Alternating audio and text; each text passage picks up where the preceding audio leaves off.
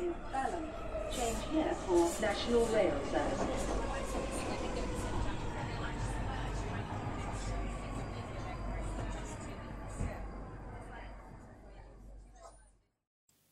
Bine te-am regăsit în stația Londra. Eu sunt Manuel Cheța de la manuelcheța.com și tu asculti podcastul Un român în Londra. De data aceasta suntem la episodul 139 unde vorbim despre speranțe în de viitor. Printre subiectele principale ale noului episod de podcast avem sistemul de clase în UK, vaccinul Oxford și despre un, o statistică foarte îngrijorătoare și urâtă numită Femicide Census. O să discutăm despre asta la momentul potrivit. Trebuie să fac un mic anunț. Podcastul de față este partea Think Digital Podcast Network. Mă găsești pe Podbean, iTunes, Spotify, pe radio.com, radioul românilor din Marea Britanie, și pe YouTube. Melodia de fundal ce o auzi în podcast este Weightlessness și a fost creată de Daniel Birch în albumul Ambient volumul 1 de pe site-ul freemusicarchive.org. Și înainte de a intra în subiect, bineînțeles, vreau să pomenesc câțiva oameni faini. De exemplu, este Rand E Hub pe Facebook. Este, de fapt, o pagină, Rand E Hub. Te ajută cu probleme de Brexit și locuri de muncă. E Settled QA pe YouTube, unde auzi și urmărești tot felul de filmulețe legate de Settled QA. Și pe Twitter este de 3 Million pe Twitter, unde găsești tot felul de informații legate de imigrație, settled status și Brexit. Și iată-ne la un nou episod de podcast într-o nouă săptămână. Am mai supraviețuit o săptămână în perioada asta incredibilă numită COVID sau COVID era. Adevărul este că probabil prin vara lui 2021 o să fim uh, în uh, oarecum reveniți la normalitate. Sau probabil prin septembrie 2021, practic la 9 sau 10 luni distanță de acum. Dar sunt ceva speranțe în viitor și sunt șanse mari ca să avem un vaccin. Dar vorbesc de vaccin puțin mai încolo. Vreau să vorbesc uh, de curând, de curând, de fapt în episodul ăsta, despre sistemul de clase în UK.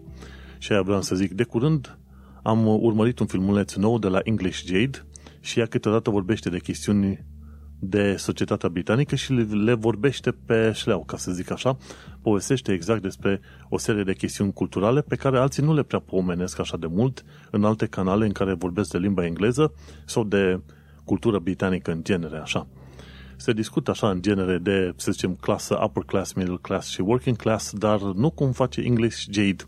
Am pus un link către filmul ei pe YouTube și acolo vorbește de sistemul de clase din UK. Și sistemul de clase, în mod simpluț, știm că este, este nobilimea, după este upper class, middle class și este, de fapt, pardon, este regalitatea, după aia e upper class, middle class și este working class. Însă ea prezintă acolo o reorganizare, ca să zicem așa. Bineînțeles, regalitatea este în vârf, în vârf și acolo este o treabă. Upper class este bineînțeles, o bucățică micuță în care e nobilime. Acei duci, ducese, sirs și dames, ceva de genul ăsta, încă sunt acolo. Incredibil. Nu degeaba UK are în continuare în Parlamentul UK, este Camera Lorzilor, cameră nealeasă și în care oamenii își moștenesc locurile în Camera Lorzilor. Teoretic, Camera Lorzilor e plină de nobilime, ca să zicem așa, cei din upper class, în principiu, și teoretic ar trebui să fie un fel de balanță la camera comunelor, însă de cele mai multe ori mi se pare că camera lor zilor este doar pe punct din asta de PR, ca să zicem ceva de genul ăsta, pentru că n-au, n-au un mod efectiv extraordinar de mare putere, să zicem, în Parlamentul UK. Și upper class asta înseamnă nobilime. După aia ai uh, Jade face o clasificare acolo. Middle class se împarte în două clase. E upper middle class și este middle class. Și upper middle class sunt oamenii care vor să urce cumva în upper class, care vor să crească cumva în grad, nu numai în avere, dar și în grad.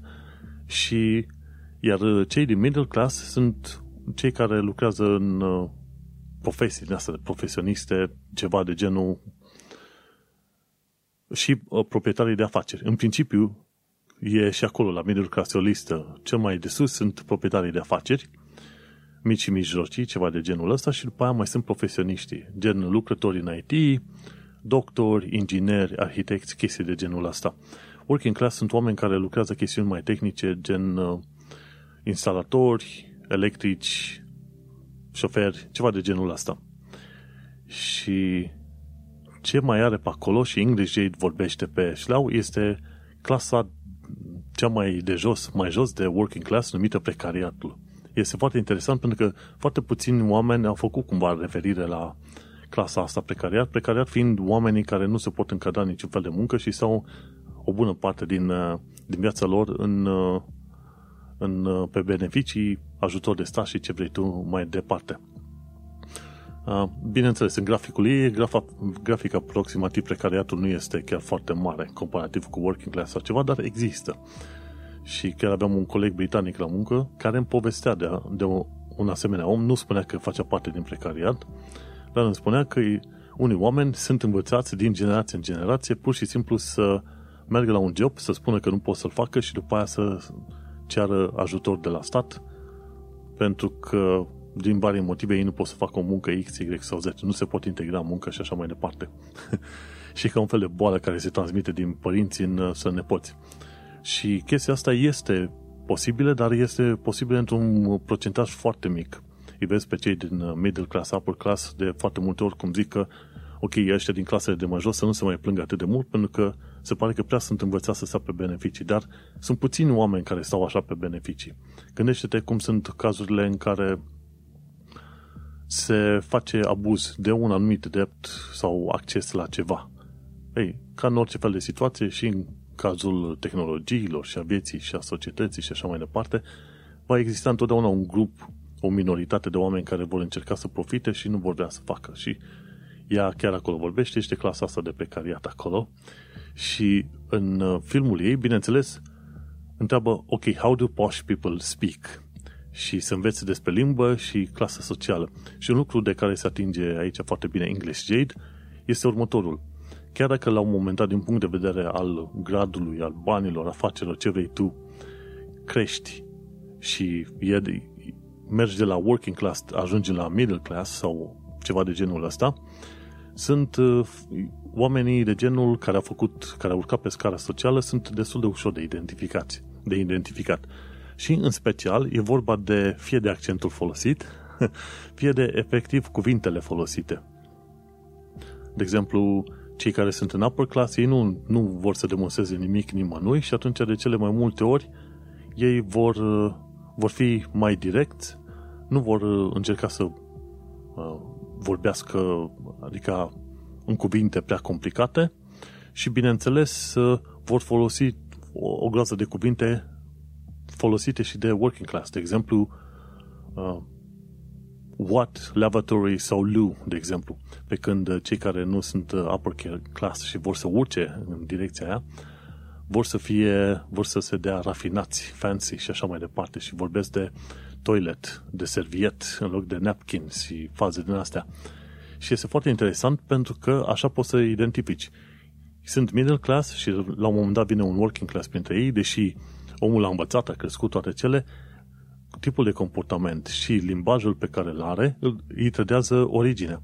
Și în UK, într-adevăr, dar fiindcă UK-ul are undeva pe la vreo 50 de accente diferite în funcție de zona în care ești și câteodată și în același oraș ca Londra, ai probabil 5-6 accente diferite, accentele astea și modul în care vorbești trădează originea ta. Și fără un exercițiu extraordinar de mare, este destul de greu să-ți ascunzi originea. În România, într-adevăr, îți dai seama de anumite zone, unui din Moldova, unui din Oltenia, unui din București și așa mai departe, și cumva când te muți dintr-o zonă în alta, reușești să asimilezi accentul și comportamentele din zona respectivă. În UK este puțin mai greu. Cumva sunt mai bine implementate în oameni chestiile astea. Și e interesant cum ea atrage atenția asupra faptului că, într-adevăr, când crești și te duci într-o altă clasă socială, oamenii pot să-și dea seama proveniența ta din accent, comportament și poate chiar unul sau două cuvinte pe care le-ai scăpat câteodată răzleți. Și mă fascinează și treburile astea pentru că e interesant de văzut cum se fac treburile în, într-o altă societate și cum se văd lucrurile astea. Și, într-adevăr, în UK, în continuare, există diferențierile astea de, de clasă, ca să zic așa. Și e bine să știi de ele. și, dar nu știam de chestia cu precariatul. Bineînțeles, nu știu, în principiu, când vin uh, imigranți în UK și dacă au o meserie din asta de care plasează cumva în middle class, cumva vor fi considerați middle class. Și după aia depinde unde stau ei și cum cresc copiii lor, copiii lor la rândul lor vor rămâne, vor fi considerați middle class sau upper class sau ceva de genul ăsta. E foarte interesant de văzut asta pentru că, de exemplu, mie ce-mi place la middle class este accentul frumos vorbit în limba engleză, de exemplu, și atunci îmi place mai mult decât cum vorbește Cockney sau cum sunt accente din asta derivate din anumite zone sau neighborhoods în, în Londra în care abia înțelegi ce zice omul, dar îți pare că te înjură când vorbește, știi? Și atunci prefer o limbă engleză, un accent, un dialect puțin mai explicit. Receive pronunciation pare foarte interesant, nu știu dacă vreodată o să ajung să vorbesc măcar parțial așa, dar cam pe acolo m-ar interesa să merg în materie de vorbit limba engleză într-un mod clar și concis. Bineînțeles, oricum, uh, tu vei și întotdeauna, cel puțin ca imigrant, venit de prima generație, așa, vei și întotdeauna că nu vei fi, de exemplu, nu știu dacă te vei putea considera la un moment dat britanic. Încerci, înveți, te asimilezi și așa mai departe, copiii tăi vor, vor avea șanse clare să fie britanici, mai ales dacă se nasc în societatea respectivă, cresc acolo, sunt învățați, absorb valorile respective și vor fi și britanici și români, nu numai una sau alta, că asta se întâmplă. Dar tu, ca nou venit, cel mai probabil nu vei fi niciodată britanic. Una e să ai cetățenie britanică și alta e să te numești britanic-britanic. Pentru că atunci când vii pe aici, este destul de greu, mai ales la o vârstă de 30 și ceva de ani de zile când am venit eu, să te asimilezi și să înveți toate obiceiurile, să te lipești de britanici în modul în care s-ar lipi un britanic născut deja aici. Dar important este să cauți să te integrezi să înțelegi că sunt multe lucruri de învățat și de acoperit și că sunt de desubturi pe care nu le prinzi chiar așa de ușor. Dar important este să înțelegi care sunt, să zicem, uh, challenge-urile, provocările pe care le-ai de făcut pentru viitor și să nu te superi la un moment dat dacă zice unul, bă, dar nu ești britanic. Păi știu și care e problema. Am venit aici, mi-am făcut casa aici, mi-am făcut viața aici, asta e, merg mă și eu mai departe. Nu am venit să mă dau mai britanic decât britanicul, ci am venit pentru că m-a interesat să învăț cultura, să mă apropii de oameni și să văd cum este societatea și tradițiile și valorile locale și așa mai departe. Bineînțeles, când am venit în UK, n-am venit neapărat cu ideea asta, ci a fost mai multă evadare și se pare că am evadat într-un fel, într-un loc corect, pentru că nu vreau să plec în altă parte decât în vizită, dacă este. Și apropo de evadare și de speranțe de viitor, Uită-te că a fost mare bâlvă în perioada asta cu vaccinul Oxford. Vaccinul Oxford este făcut în uh, colaborare cu AstraZeneca și se pare că s-ar putea să fie vaccinul care va fi trimis în foarte multe locuri de pe planeta asta. Datorită modului în care este făcut și modul în care poate să fie trans- uh, transportat. De exemplu, vaccinul Pfizer, de care se știe deja, trebuie transportat la minus 70 de grade vaccinul Moderna trebuie transportat la minus 20 de grade.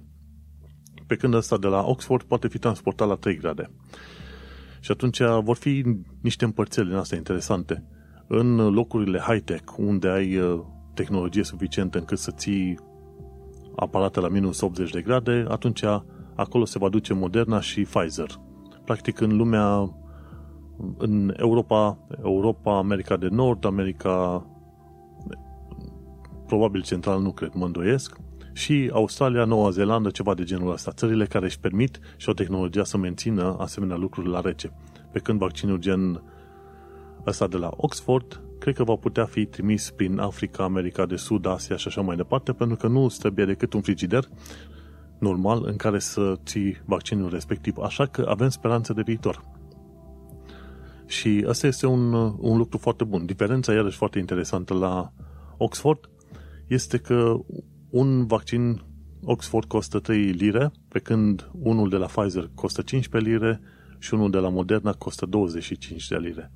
Și atunci și costul intră în toate chestiile astea. Plus că în afară de orice alte chestii, Oxford a spus că ei nu vor să facă profit până când uh, se termină pandemia asta, ei vor să aibă suficienți bani încât să creeze acele vaccinuri și atât. Nu vor fi orientați pe profit, pe când Pfizer și Moderna, ei într-adevăr sunt interesați de profit. Și interesantă chestie, UK are, mi se pare, vreo, are rezervate vreo 355 de doze de vaccin, 355 de milioane, pardon, de doze de vaccin de la vreo șase producători diferiți. Și mi se pare că primele trei țări care vor primi vaccin vor fi SUA, UK și Germania, după aia restul, restul țărilor. Bineînțeles, e SUA, UK și Germania, dar există o prioritate. De exemplu, în UK, prioritate vor avea personalul de la azilele de bătrâni și bătrânii care sunt peste 80 de ani. După aia bătrânii peste 70 de ani, bătrânii peste 60 și după aia cei peste 50 și așa mai departe și oamenii din uh, munca cu publicul respectiv NHS, poliție, armată și după aia, după ce sunt acoperiți toți ăștia, atunci vine publicul larg de sub 50 de ani de zile și deja se vor rezolva o mulțime de chestii.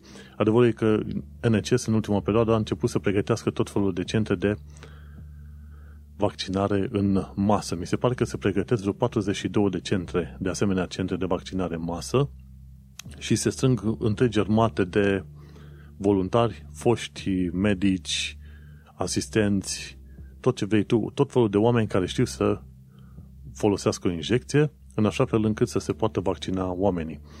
Și vaccinările mi se pare că vor începe în decembrie, iar tu și eu, oameni teoretic tineri, 30 ceva de ani, vor avea acces la vaccinurile astea, probabil, ce știu, februarie, martie, aprilie, chiar mai târziu încolo. Și sunt situații în care probabil o să poți plăti tu pentru un vaccin la privat, la o adică. Bine, adevărul adevărat este că în fiecare an, în vremea lui octombrie, mă duceam să-mi fac vaccinul antigripal și nu stăteam după NHS ca să mă programeze ei la vaccin gratuit, ci pur și simplu mergeam la Boots, la magazinul Boots și plăteam 13 lire pentru un vaccin antigripal. În luna lui octombrie și de obicei faci în octombrie, ca în vremea lui noiembrie, când uh, începe să lovească sezonul gripal uh, puternic, deja să ai anticorpii formați. Dar anul ăsta n-au reușit să fac uh, vaccin antigripal pentru că pur și simplu n-au. N-au nici măcar pentru oamenii care ar trebui să primească în mod normal, ci peste 65 de ani. Și atunci am rămas puțin cam pe din afară pe, pe anul ăsta, dar cu prima ocazie o să trebuiască să fac și vaccin antigripal, și vaccinul în asta anticovid cu prima ocazie. Pentru că astea sunt două boli diferite, plus că coronavirusul COVID-19 este cam de vreo 5 ori mai letal. Uitându-te la numărul de oameni care au murit, de pe urma lui este de 5 ori mai letal decât uh, gripa. Bineînțeles, gripa nu este, să zicem, periculoasă pentru vârsta mea, dar coronavirusul ar putea, pentru că acționează într-un mod nițel uh, diferit. Dar ideea este, cu vestea asta bună, de la Oxford, cu vaccinul ăsta Oxford și în parteneriat cu AstraZeneca, înseamnă că cel puțin cei din UK vor, se vor bucura de vaccin probabil în primăvara, primăvara anului viitor. Și uite-te că ne apropiem de, de finalul unei dureri enorm de lungi și chiar mi-aduc aminte că prin martie, când am spus colegilor că o să încep să lucrez de acasă, cam din 10 martie, 10 sau 12 martie, Chiar atunci le, le și spusesem pe chatul de muncă, am spus, oameni buni, lucrez de acum încolo de acasă și ne vedem la anul în martie.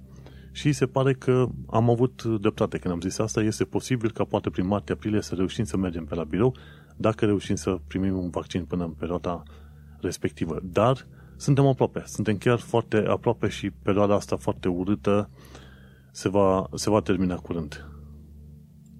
Și acum vreau să vorbesc și despre un subiect uh, foarte serios în continuare, bineînțeles, pentru că pe 25 noiembrie 2020, adică mâine, pentru că episodul de față este înregistrat în data de 24 noiembrie 2020, deci mâine, miercuri, pe 25 noiembrie 2020, se sărbătorește Ziua Internațională a Eliminării Violenței împotriva femeilor. Și este un subiect uh, să zicem, near and dear pentru mine, ca să zic așa, pentru că mă interesează foarte mult de situația femeilor sau femeii din viața mea.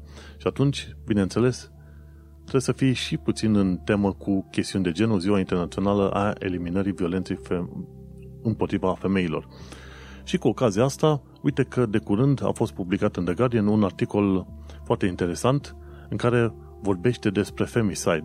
Undeva de curând am aflat de termenul ăsta și mi se pare că există și ceva numit un femicide census, un fel de raport generalizat în care se vorbește de câte femei au fost omorâte într-o perioadă anume. Femicide înseamnă femei omorâte.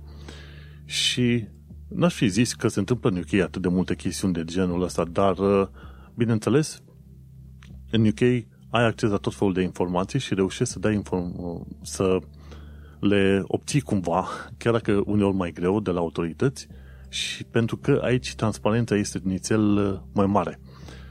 Și ce m-a frapat la un moment dat a fost să citesc în articolul celor de la The Guardian că una din trei femei, o femeie, pardon, este ucisă la trei zile în UK.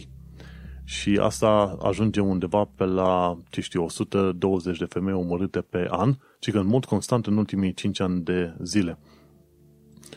Și ai zice la un moment dat, ok, dar de ce ai nevoie de mișcări gen feminism sau alte chestii? Păi când te gândești că, de exemplu, 120-150 de femei sunt omorâte anual în UK, eh, atunci ar trebui să te gândești mult mai, eh, mult mai mult la ideea de, să zicem, de feminism și ce ar însemna. Pentru că, la un moment dat, eh, trebuie să înțelegi faptul că poate să fie considerată o problemă, o problemă de, cum îi zice, de sănătate publică și ajung și la ideea puțin mai încolo.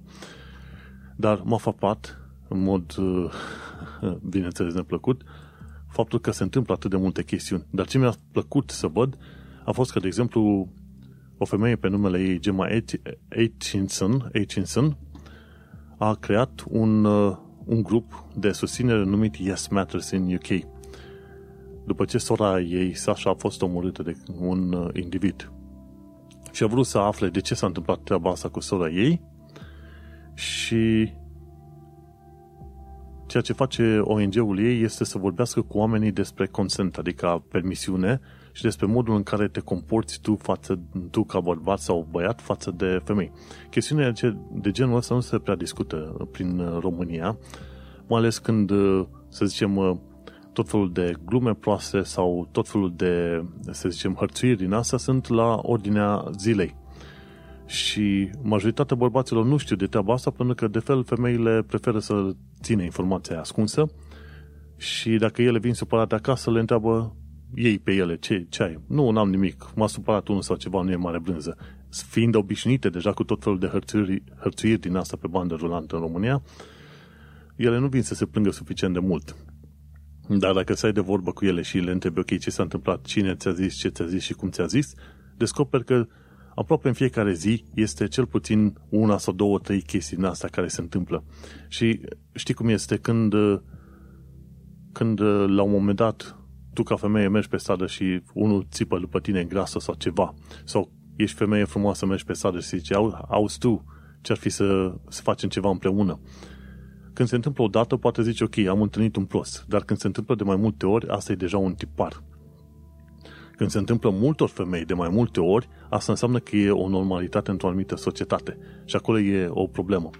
Și la fel cum e situația cu înjunghierile din UK, uh, din Londra în special, când e vorba de tinerei de ăștia, undeva între, ce știu, 14 până la 20 de ani de zile, de obicei din familii de negri, unde lipsește tatăl.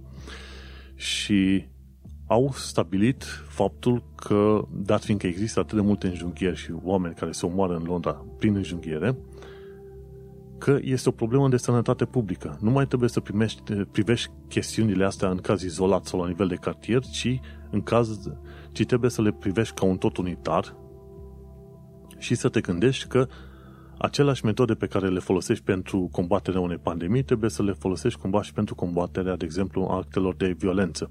Aici e vorba de tinerii care se bat pentru droguri sau numai se bat între ei ca proștii și după aia se înjunghe, și mai este vorba și de faptul că femeile ajung să fie bătute, omorâte și așa mai departe. Și atunci, în ambele situații, se impune uh, recunoașterea faptului că e o problemă de sănătate publică când se întâmplă într-un mod generalizat.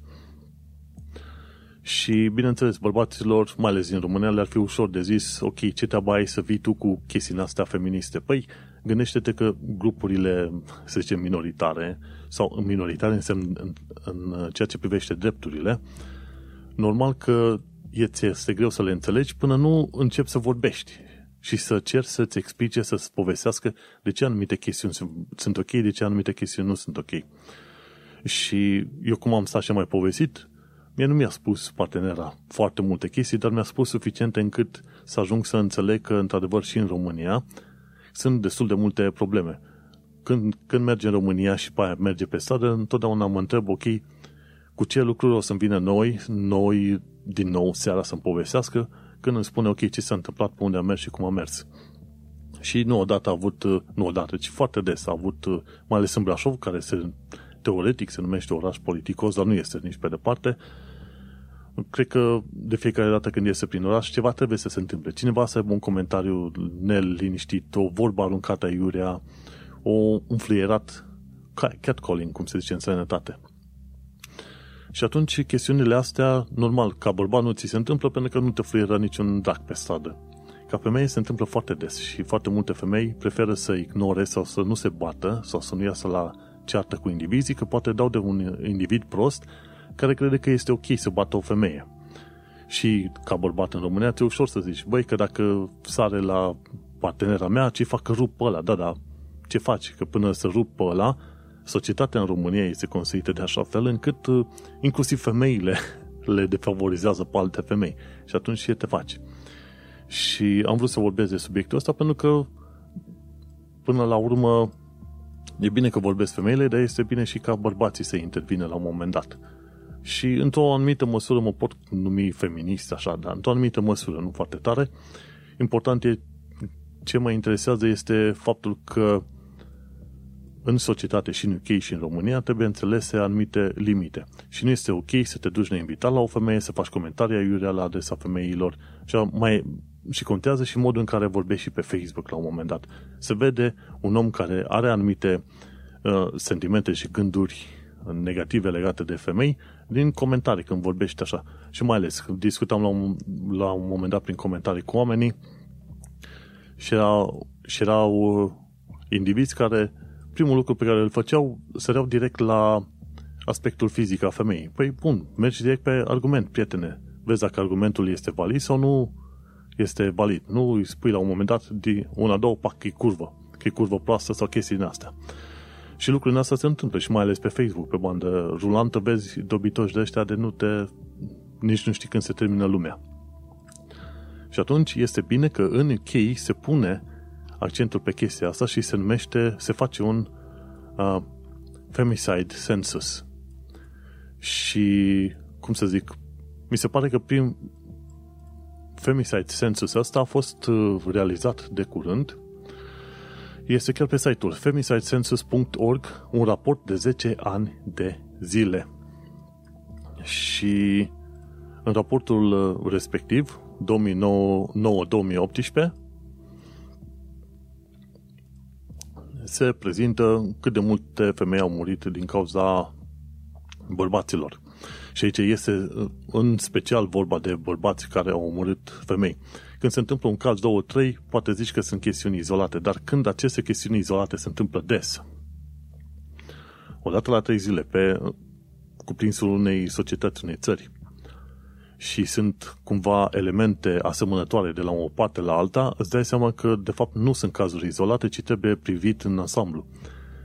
Și atunci te gândești că pentru fiecare act din asta în care o femeie a fost omorâtă, au existat probabil alte 10 încercări de bătaie grave sau alte chestii. Și pentru fiecare o altă bătaie gravă au existat probabil încă alte 10 sau 100 de agresiuni și microagresiuni de toate felurile.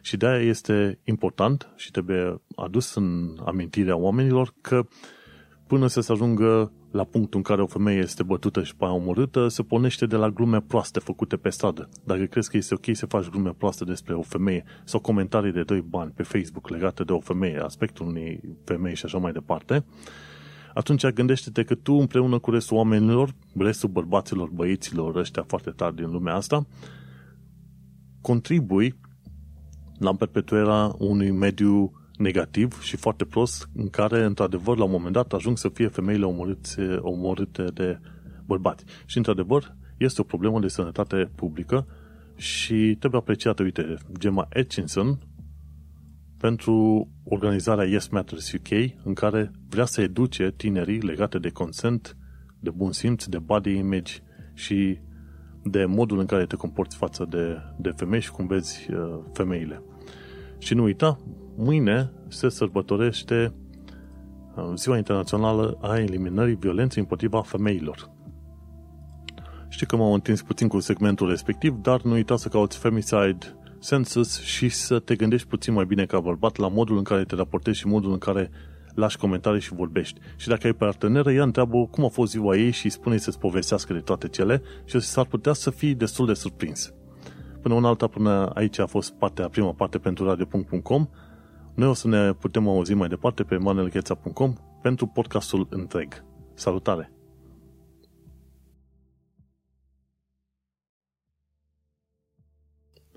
Hai să mergem mai departe, că sunt foarte multe lucruri, alte lucruri de spus. De exemplu, la învățarea limbii engleze și cultura britanică. Ci că există 15 moduri, cel puțin, prin care poți să spui I'm busy. Și cred că asta este foarte important să cunoști treaba asta, pentru că spunând I'm busy e un lucru foarte generic, dar poți să spui I'm all booked up, adică sunt plin cu tot felul de chestii. Sau I'm swamped, am prea multe lucruri de făcut. I've got a lot to do. Am multe lucruri de făcut. I've got a lot on the go. La fel, tot iarăși multe. I'm up to my ears. Sunt acoperit până la urechi. Și mai sunt I can't take anything else on sau încă o altă chestie, my diary is full. Tot jurnalul este plin. Cum să spui că ești ocupat? Deci există tot felul de expresii pe care le poți uh, vorbi. Și am pus și un link acolo despre diversele, diferitele accente în limba engleză în UK și el ar merita să-l verifici. În show notes am vreo 10 linkuri diferite, dar nu pot să mă pun să vorbesc de toate acum. Și am descoperit de curând un canal foarte interesant numit Eat, Sleep, Dream English. E de la un tip care vorbește și te învață limba engleză foarte interesant. A Really British Guide to English el a scris o carte chiar foarte interesantă în care vorbește despre originea unor cuvinte. Și la un moment dat, în filmul ăsta în care l-am pus eu, pe care l-am pus eu în show notes, are A to Z British slang, jargon și posibil argo britanic. Și că all over the shop, adică este dezorganizat. Sau o altă expresie, la litera F, full of beans. Ai foarte multă energie. Și Mardi, Mardi este uh, supărăcios așa. Ori dacă nu, poți să ai altă experiență, expresie, poți să zici, de exemplu, hey, uh, use your loaf, loaf, or noggin, or brain. Adică folosești use your common sense, use your loaf. Când am auzit prima oară expresia asta, use your loaf, la litera U, ci că folosește pâinea, adică se referă la capul tău, use your loaf, e foarte interesant. Oricum, înveți, înveți tot fel de chestii. Și chiar a făcut, tot același tip a făcut uh, de la Eat, Sleep, Dream English, a făcut un uh, filmuleț în care a vorbit despre uh, accentul lui Sir David Attenborough. Foarte interesant. Când la un, și apropo de titlul de Sir, dacă la un moment dat ești făcut Sir, titlul de Sir intră în numele tău. Nu știu dacă intră numele de familie sau nu, în uh, prenumele tău, dar când ești făcut la nivel de Sir în UK, Sir este parte din numele tău. Cum este Sir Tim Berners-Lee. Nu zici că e Tim Berners-Lee, cel puțin în UK, te referi la el ca Sir Tim Berners-Lee. Și la fel și Sir David Attenborough, care a făcut tot felul de documentare de natură și toată lumea îl, îl apreciază extraordinar de mult pe omul ăsta aici. Și accentul lui este un accent receive pronunciation cu anumite variațiuni pentru uh, care țin strict de Sir David Attenborough. Oricum, omul este un monument național, ca să zic așa. Și Asta despre limbă. Vreau să vorbesc și puțin despre cultură britanică și la fel cum ziceam la un moment dat de Femicide Census, nu, nu înseamnă că societatea din UK are un mecanism automat, pac, pac, se schimbă dintr-o parte în alta. Din totdeauna a existat oameni care au tras și au mișcat cumva societatea înainte. La fel cum e în uh, The Guardian, e Gemma Aitchison cu Yes Matters UK și o serie de asemenea, de exemplu, cum e Karen Ingala Smith de la ONG-ul numit NIA și așa mai departe, tot felul de ONG-uri. Există, a existat în UK întotdeauna o sumă de oameni care au tras cumva de societate să se modernizeze, să vină mai înainte și așa mai departe. Și, bineînțeles, pe drepturi legate de femei, tot femeile au trebuit să tragă foarte mult, dar, bineînțeles, să se tragă și bărbații. Și pe aceeași idee, în care vezi că oamenii au tras, în, au tras de societate și cumva societatea a venit după ei, am, am pus un link cu harta care a salvat vieți, mai ales pe vremea holerei în 1800 și ceva. Și e un canal de YouTube foarte fain, J. Foreman, din UK, și acolo vorbește la un moment dat de perioada în care în Londra o tonă de oameni s-au îmbolnăvit de la fântâna publică din cauza faptului că era infectată și oamenii credeau că prin vremea respectivă, 1850-1890, că aerul rău te îmbolnăvește. Dar, de fapt, aerul rău nu era la care te îmbolnăvește, ăla doar era un efect. Și oamenii ăștia au făcut o hartă cu, la un moment dat era, nu știu acum ce, mi-am pierdut efectiv care este omul care a făcut figura asta, treaba care este. A fost la un moment dat un cercetător, om interesat de medicină, care a descoperit că undeva în jurul unei fântâni se îmbolnăvesc oameni. A făcut o hartă foarte interesantă, a pus tot felul de bulinuțe și a descoperit că foarte aproape de fântâna respectivă oamenii se îmbolnăvesc. Și a făcut caz mare până când oamenii l-au băgat în seamă și au scos fântâna respectivă din uz, până când s-a aflat cum de a ajuns să fie infectată și cum s-a putut lupta împotriva ideii de miasmă, ca mod de îmbolnăvire. Și asta mi-a plăcut să văd că, într-adevăr, au fost oameni care au mișcat în genul ăsta. Și probabil întotdeauna au, au trebuit să existe. Pentru că nu întotdeauna mișcările mari vin de la, să zicem, autorități. În cel puțin în UK, autoritățile pe nivel de comunitate și de implicare socială, autoritățile preferă sau guvernul UK preferă să trimite bani către ONG-uri și ONG-urile să se ocupe de treaba asta în stânga și în dreapta.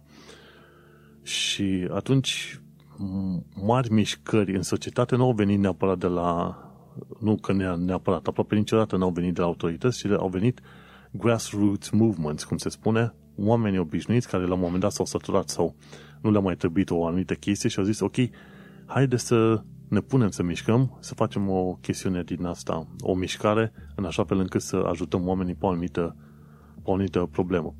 Și e interesant de văzut că se pot întâmpla schimbările astea și este o lecție și pentru România, bineînțeles, când în România, în principiu, se zice, ok, să facă statul, să facă mai mari aia sau ceva. Ia lecția de la UK și vezi că nici măcar în UK nu se mișcă treburile în direcția în care vrei, dacă nu există cel puțin o mână de oameni care la un moment dat se unesc și trag în, într-un, într-o asemenea măsură încât la un moment dat și societatea se duce după ei. Bine, în România inerția societății este extraordinar de mare, dar uh, nu înseamnă că e imposibil. Înseamnă că schimbările se fac, dar uh, cel puțin din punctul meu de vedere se fac mult prea încet pentru gustul și pentru răbdarea mea pe care nu mai am, ca să zic așa. Uite, de exemplu, cum este situația cu, cu USR. E bine să ai USR în Parlament, i-a obligat pe PSD și pe PNL să se reorganizeze, să facă mișcări bune sau ceva, dar până să reușești să faci schimbări în societate, este drum lung și aici discutăm de, de acum încolo, de alți 20 de ani de zile, atâta timp cât oamenii susțin în continuare USR-ul, USR-ul și USR-ul, bineînțeles, intervine și el și rămân true to the coast, cum ar veni, adică să-și continue mai departe misiunea pe care, s-au, pe care au pornit. Și, dar, aia zicem, se pot întâmpla lucruri bune numai cu energie extraordinar de mare. De aia și am și plecat din România la un moment dat. Am lucrat, am fost implicat în proiecte, dar uh, modul în care am fost tratat și modul în care au ieșit uh, toate lucrurile, la un moment dat am zis, știi ce, ce ar fi să investesc în mine și să-mi văd liniștit de drumul și de viața mea. Și la un moment dat chiar am vrut să iau o pauză de român și de România și de societatea din România și așa am ajuns, uh, am ieșuat într-un fel spus în UK. Și cum am ajuns aici, am început să mă calmez, să mai judec tot felul de lucruri și am preferat să rămân în continuare în UK. Nimeni nu spune că societatea din UK este perfectă, dar uh, este nițel înainte, e generații înainte a României. Și e un lucru bun. Vorbesc despre chestia asta, vorbesc și de bune și de rele, în așa fel încât uh, jumătate din ascultătorii podcastului ăstuia să vadă și să fac compare cu ceea ce văd și ei prin România și să vadă mai departe cum e treaba. Dar hai să mergem mai departe, că sunt o tonă de lucruri de alte zis, de zis. Hai să ajungem la COVID. Deja am vorbit ceva despre COVID și așa că o să, mai ales când am vorbit de vaccinul Oxford, o să ating puțin câteva idei, respectiv tratamentul cu anticorp este chiar eficient și mi se pare că și președintele care nu merită numit american, deci un președinte anume care nu își merită numele pomenit, a primit tratament cu anticorp de curând și omul a fost salvat de coronavirus, dar tratamentul cu anticorpi am înțeles că e 10.000 de dolari. nu orice om are acces la el. Și mergem mai departe. Un uh, lucru foarte bun de ținut minte este că trebuie ventilat. Dacă ai oameni bolnavi de coronavirus într-un anumit loc, deschideți geamuri și uși, lăsați aerul să circule, în așa fel încât toate particulele astea care uh, pot purta virusul în jur, în cameră, să fie duse de vânt la distanță mare. Și Dr. Mit a scris, a făcut un filmuleț nou în care explică cum funcționează remdesivir. Mi se pare că OMS, Organizația Mondială a Sănătății, a pomenit la un moment dat că remdesivir nu este util în tot felul de cazuri, dar mi se pare că remdesivir a fost util pentru cazuri grave. Și Dr. Mit a explicat cum funcționează remdesivirul și este foarte bun de știut. Practic, mi se pare că tot ajută cumva mecanismele de în ribozomi să blocheze cumva virusul în înmulțirea lui. Dar, în fine, vrei să te uiți în show notes, găsești Dr. Mit, cum funcționează remdesivir. După ce se termină anul ăsta de coronavirus și așa mai departe, în mod sigur, o să fim toți experți COVID și măști și măsuri de protecție în pandemii și așa mai departe, nu? Sau nu? experți în lockdown, probabil, n-am nicio idee. Dar uh, hai să mergem la viața în străinătate. Și mă uit aici la oamenii care au curaj să se plimbe. Eu nu am curaj să mă plimb până nu avem un vaccin. Eu de unul singur nu o să mă vezi plimbându-mă pe nicăieri. Mă duc doar la cumpărături o dată pe săptămâni, săptămână și atât. Plimbare pe la London Bridge. Bineînțeles, e a lady din London care face plimbare pe la London Bridge și explică cum te duci pe la, de la London Bridge, te duci la Borough Market, te duci pe lângă Shard, te duci pe Bermondsey, ajungi prin zona primăriei, care o să fie primăria veche în principiu, și ajungi pe la Tower Bridge și după aia de acolo te întorci la Hayes Galleria. Este foarte interesant. E o, e o plimbare pe care o poți face liniștit într-o oră, o oră jumătate, așa mergând lejer și gândindu-te la stele. Bun, Alexandru Ciobanu, românul de care ți-am vorbit că s-a mutat în UK, are un canal de YouTube în care povestește, ok, tot felul de experiențe pe care le are în uh, Londra, că el locuiește prin Londra. Și la un moment dat a făcut un filmuleț în care întreba, ok, câți bani face cu Deliveroo în 12 ore? Până la urmă a reușit să lucreze numai 10 ore, dar a reușit să strângă 130 de lire făcând livrare cu Deliveroo. Bineînțeles, dacă faci asta în fiecare zi, bine, la un moment dat trebuie să plătești și benzină și taxe și alte chestii, nu-ți mai rămân ție chiar 130 de lire la final. Dar ca idee, cu suficient de mult uh, și el a mers cu scuterul de a reușit să facă 130 de lire, să fugă de colo-colo. Dar în principiu se pare că a putut strânge 130 de lire cu Deliveroo. Nu știu acum cât de mult face. De exemplu, ok, faci într-o zi, dar într-o lună cum ar veni? Mergem mai departe. Cum se pregătește New York de sărbători? Român la New York vorbesc uh, despre New York, cum arată și în perioada asta și despre faptul că au început să vină, de exemplu, turiști, cât de cât niște turiști pe acolo și cum se pregătește întregul New York de sărbători. Și în Londra se pregătesc de sărbători, mai ales pe zona Oxford Street, dacă te duci, o să vezi luminițe deja puse pe acolo. Și mă interesează de New York pentru că aș vrea să merg să vizitez și odată. Și dacă vrei să fii într-o zonă în Londra care seamănă cât de cât cu New York, între blocuri, scrie nord și așa mai departe, cu arhitectură stil New York, tot ceea ce trebuie să faci este să te duci în zona Canary Wharf și te plimbi prin zona Cabot Place, te duci către One Canada Square și te plimbi prin jurul zgârienorilor lor vreo câțiva pe acolo și într-adevăr o să-ți dai impresia că ești cumva în zona New York, mai ales când te uiți la zgârienorii și ți se rupe gâtul. Nu. Mergem mai departe. Dacă vrei să vezi poze, sunt puse în show notes, e poză cu One Canada Square, la pus e cu Hayes Galleria, lumini de Crăciun în Greenwich Market și Tate Britain este plin de lumini în perioada asta, plin de lumini de Crăciun. E vorba de Tate Britain, locul unde vezi tot felul de expoziții în asta de artă. Dacă nu știi ce cadouri să iei de Crăciun, du-te în show notes. Am acolo un link către Iron Visits, ci că Christmas Gifts from London's Museums and Galleries. Și atunci cumperi, ca idee, cumperi de la tot felul de muzee și de galerii cadouri pentru prieteni, cunoștințe, ce vrei tu.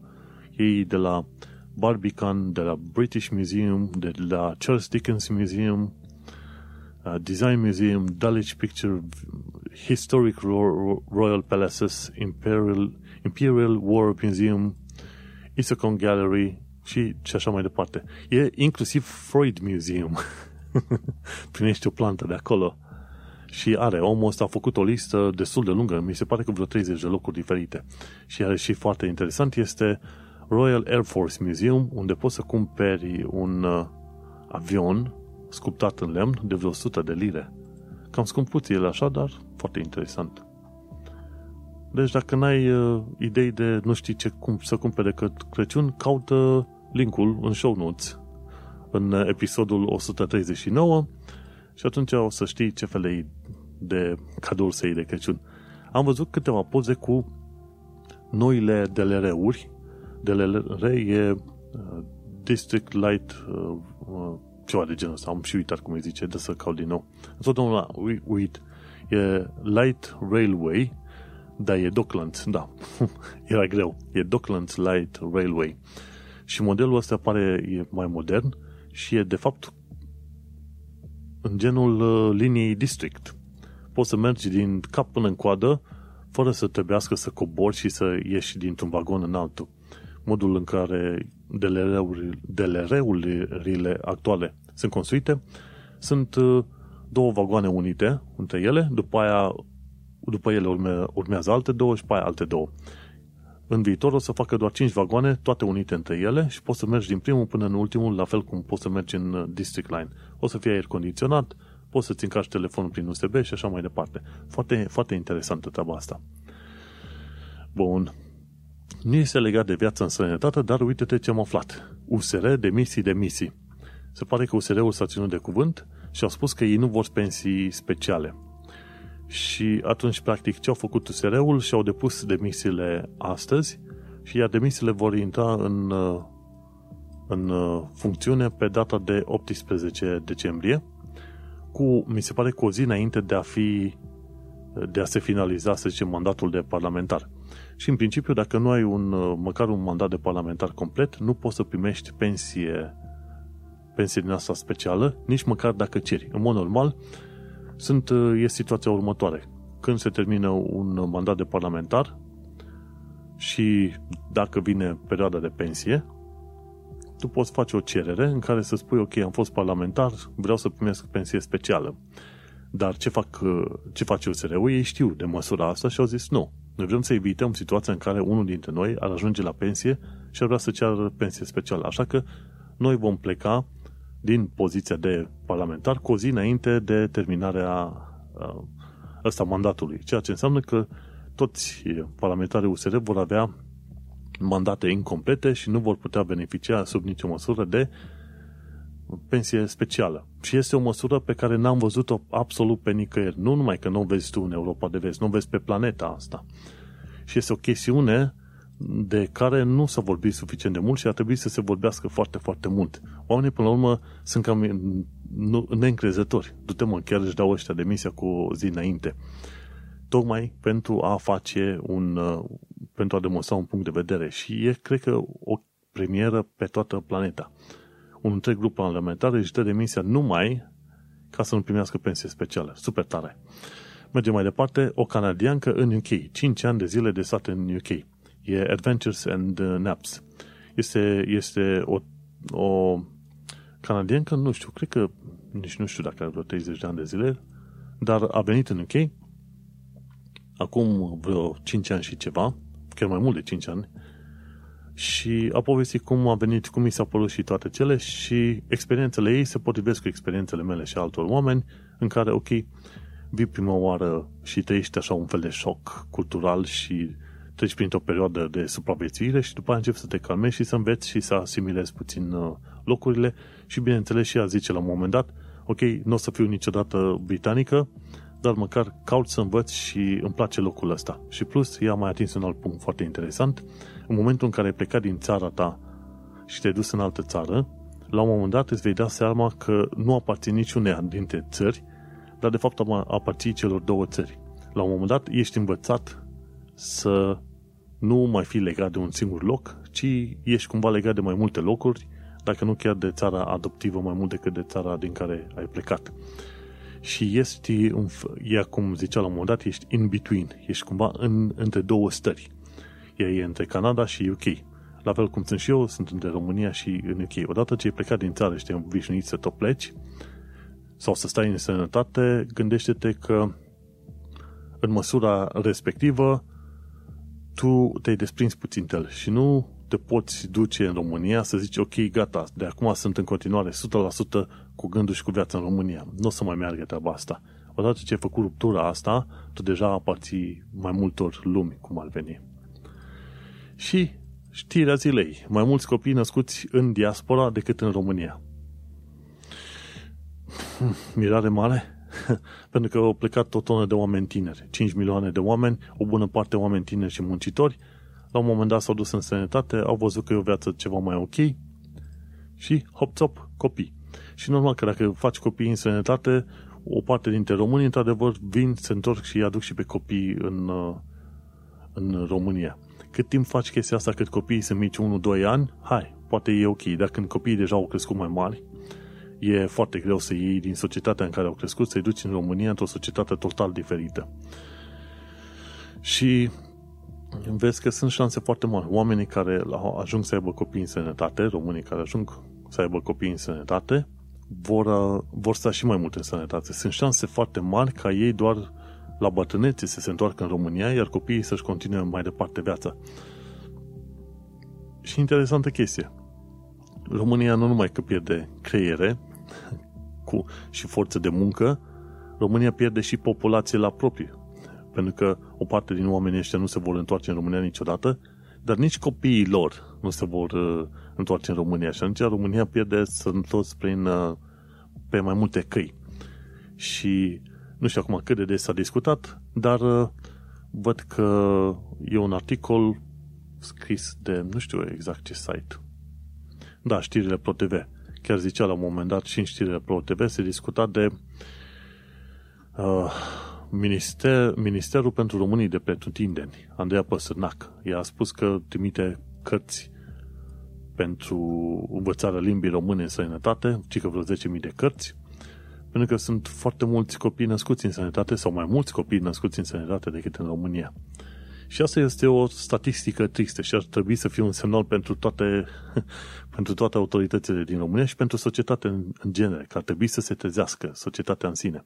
Pentru că o tonă de oameni pleacă pentru că sunt sătui de, să zicem, neamurile proaste și comportamentele astea proaste și idiote din, uh, din România. Și când vorbesc, uh, vorbesc, să zicem, de modul în care se claxonează românul la fiecare pas. Sau faptul că în 2015 era să fiu călcat de trei ori pe trecere de pietoni, deși mai erau alți oameni, unii în față, unii în spate. Proști care veneau din, uh, dinspre sensul giratoriu și se băgau direct între oameni pe acolo. ne vorbim de chestiuni de genul ăsta. Ei, când zic de neam prost și de nesimțire. Și mergem mai departe. Cam asta a fost partea cu viața în străinătate. mai mulți copii născuți în diaspora decât în România. Na. Și la polul celălalt ai oameni care au născut copii în România și la un moment dat s-au hotărât, știi ce, hai să ne luăm copiii, îi ducem să, să învețe școală și să fie într-o societate cumva mai normală în străinătate. Zici mai normală pentru că nu te duci într-un loc în care ești tu majoritar, te duci într-un loc în care ești tu minoritar. Și atunci aia vine cu propriile sale provocări.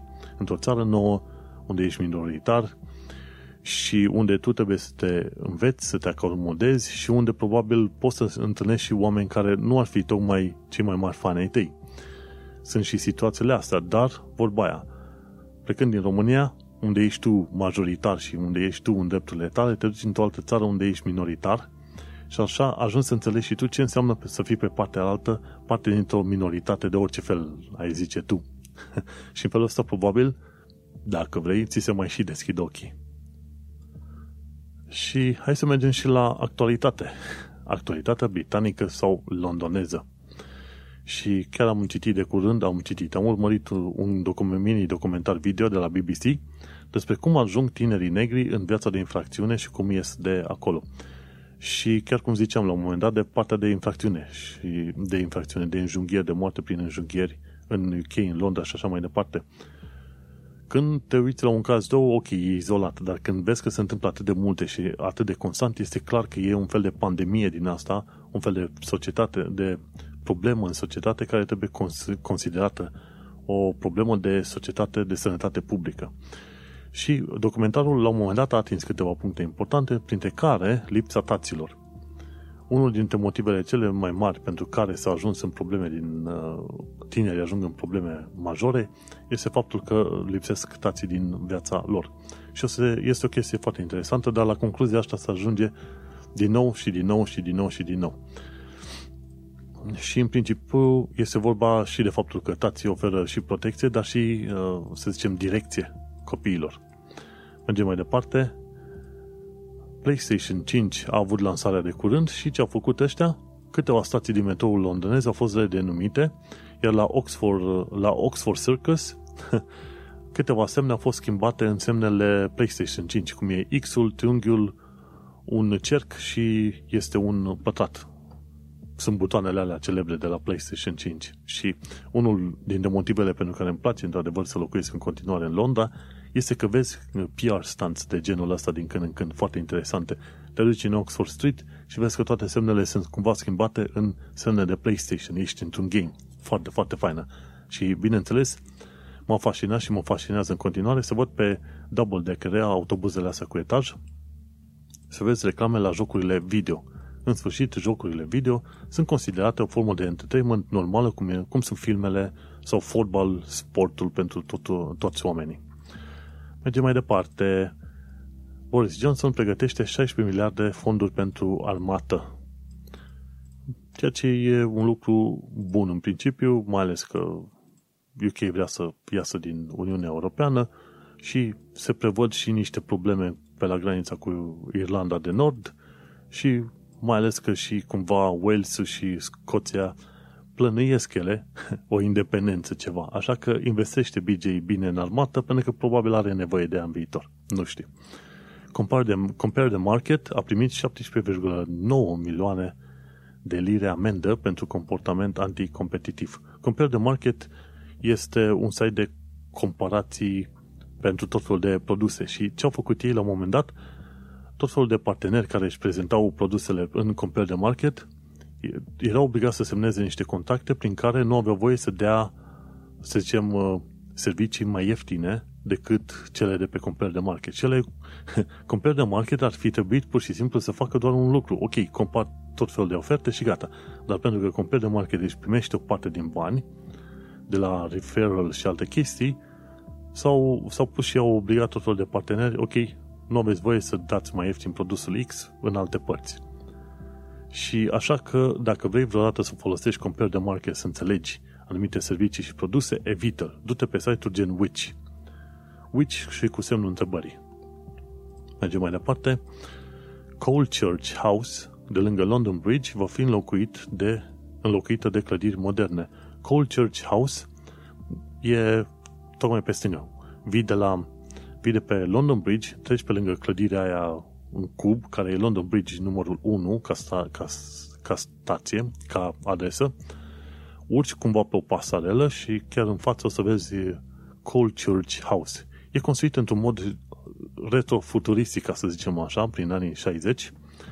Foarte interesantă, dar, dar fiind că e nevoie, mai ales pe zona aia de clădiri noi, de birouri și așa mai departe, vor fi construite patru clădiri mari de birouri în zona Coal Church House.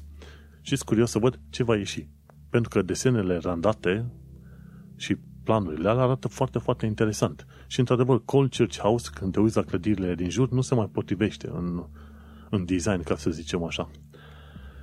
Cool. UK Space Command 2022. Practic, UK de ceva în bun de zile tot se gândește să construiască propriul spațiu, spațioport și din 2022-2023 vrea să trimită sateliți în spațiu tocmai din UK, uh, ci că undeva de prin zona Scoției, parcă așa ar vrea ei să facă. Acum nu știu ce și cum se va întâmpla, vremea este nițel imprevizibilă în UK, dar uh, cine știe, poate până la urmă va fi un, uh, un Space Command și într-adevăr un spațiu port în UK în câțiva ani de zile de acum încolo. Teoretic, dacă te uiți la forma Pământului și la atmosferă și la ce vrei tu și ignori puțin uh, chestiunile locale, gen vreme, vânt și așa mai departe, tu ai putea să lansezi o rachetă de oriunde de pe planeta asta. Problema e, bineînțeles, furtună, vânt și așa mai departe. Deci s-ar putea că UK Space Command să aibă ceva probleme din cauza vremii din UK, dar nu, vom trăi și vom vedea. O chestie interesantă și bună ce se face este că sectorul public va avea salariile înghețate. Și la un moment dat uh, au și zis cei din guvernul UK, blocăm salariile pentru că cei din privat au fost extrem de, de loviți de criza asta și este nedrept ca noi să calculăm măriri de salariu tocmai în perioada în care toată lumea stă și suferă din cauza lockdown-ului, de exemplu. Și din ce am înțeles eu, în medie, sectorul public e plătit cu 7% mai bine decât sectorul privat. A fost o chestie interesantă de aflat pentru că mă gândeam că sectorul privat este de fapt plătit mai bine decât sectorul public, dar în medie mare, când e pe un agregat, toate la un loc. Bun, alte chestie. UK National Cyber Force este activă de luni de zile. Se preconiza că există o, o, o asemenea forță de cyber attack, de atacuri cibernetice, dar uite că UK până la urmă au recunoscut, da mă, avem un UK National Cyber Force. Este un fel de armată de hackeri angajată de guvernul UK, de armata UK, care are rolul de a identifica atacurile cu ransomware și de hacking și atunci ce face National Cyber Force?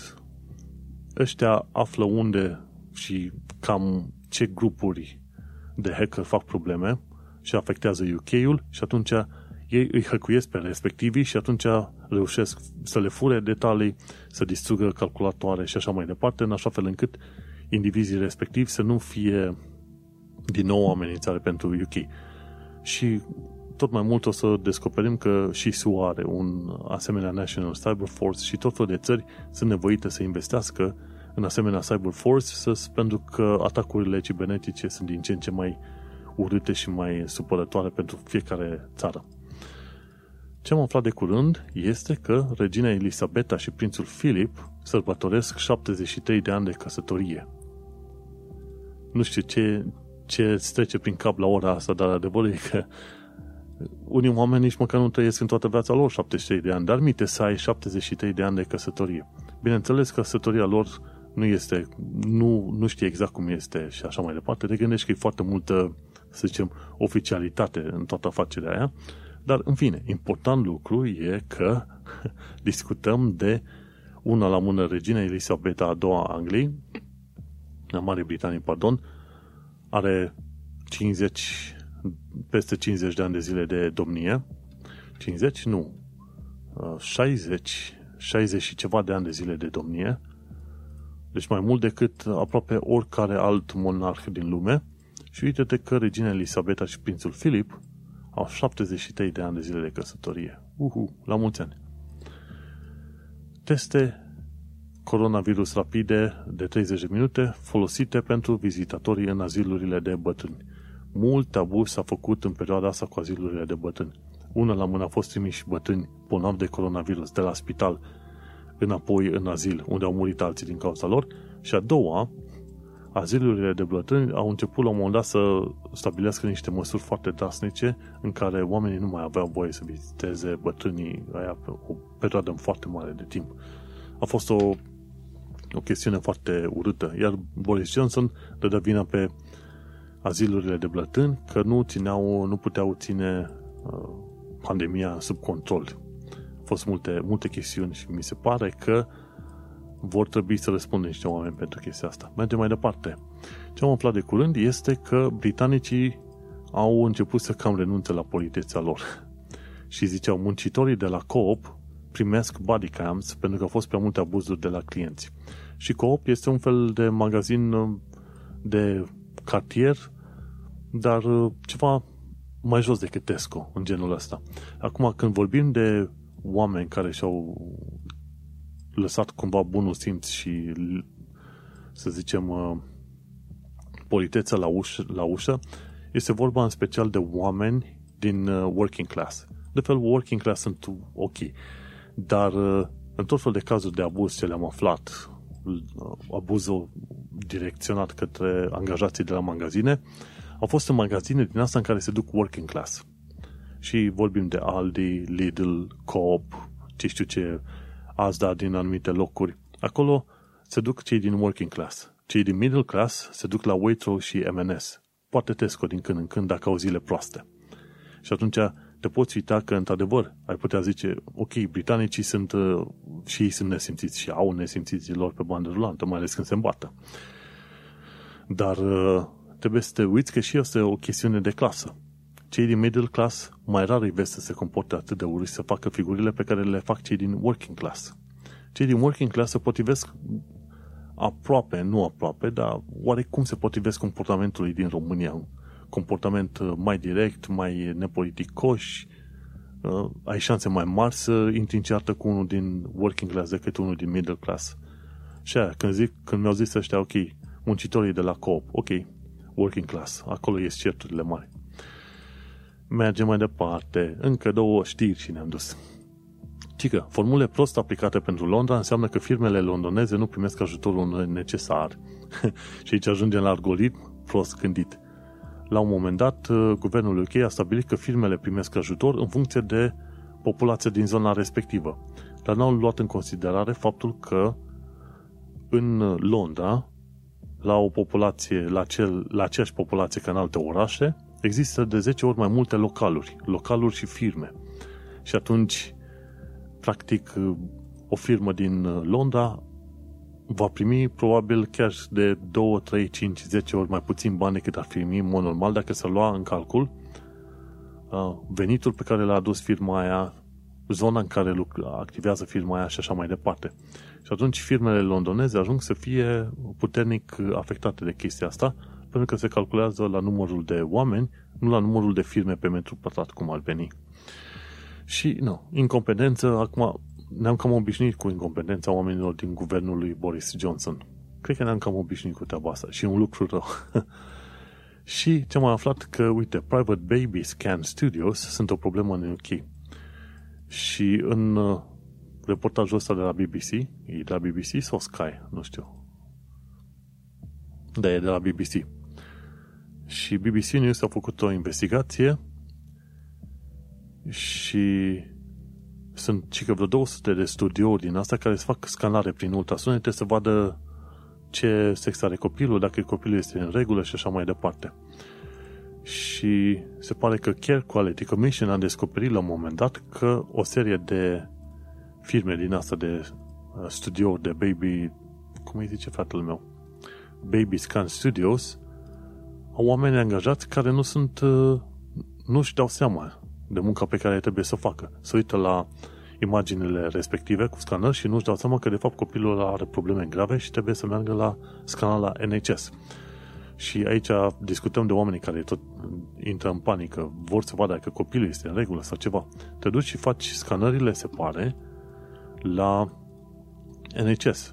Pentru că sunt șanse mari că ăștia de la Private Baby Scan Studios s-ar putea să nu își dea seama de anumite probleme legate de copil. Bun de știut. Deci e bine să te duci, dacă vrei neapărat te duci la Baby Scan Studios, dar să, te, să nu te aștepți ca oamenii să știe prea multe. Și dacă chiar vrei să fii sigur de o anumită chestie, te duci și faci scanări la, chiar la NHS, direct. Și uite că am avut uh, chiar foarte multe de zis, dar probabil că chiar trebuiau zise. chiar trebuiau zise pentru că sunt tot felul de lucruri și informații practice pe care vreau să le ofer și celor din UK și celor din România, ca în felul ăsta să, pe de o parte să înveți că se pot anumite, face anumite lucruri și pe de altă parte să înveți de ce anumite lucruri să te ferești. Asta înseamnă să fii într-o societate, să te informezi, să continui, să mergi cu ochii deschiși. Bineînțeles, asta nu te ferește de toate necazurile pe care le ai în viață, dar este important, este important să fii informat. Și rezumatul ăsta pe care îl fac eu săptămânal, sper că este util. Bine, am primit uh, aprecieri de la oameni și, într-adevăr, oamenilor chiar uh, le plac, uh, să zicem, informațiile și sursele pe care le prezint pe aici. Unii se axează mai mult pe partea de limba engleză, alții se axează pe partea de actualitate britanică, dar, într-un fel, este ca un fel de salată. Câte ceva pentru fiecare. În fine, hai, închidem uh, episodul aici, că deja ne întindem prea mult. Eu sunt uh, Manuel Cheța de la manuelcheța.com și tu ai ascultat podcastul Un Român în Londra, episodul 139, Speranțe de viitor, înregistrat în 24 noiembrie 2020 și până una alta ne mai auzim noi pe, pe săptămâna viitoare și sperăm fără COVID, fără niciun fel de problemă. Ai grijă de tine. Pa!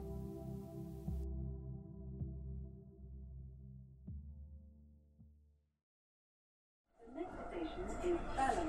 Change here for National Rail Service.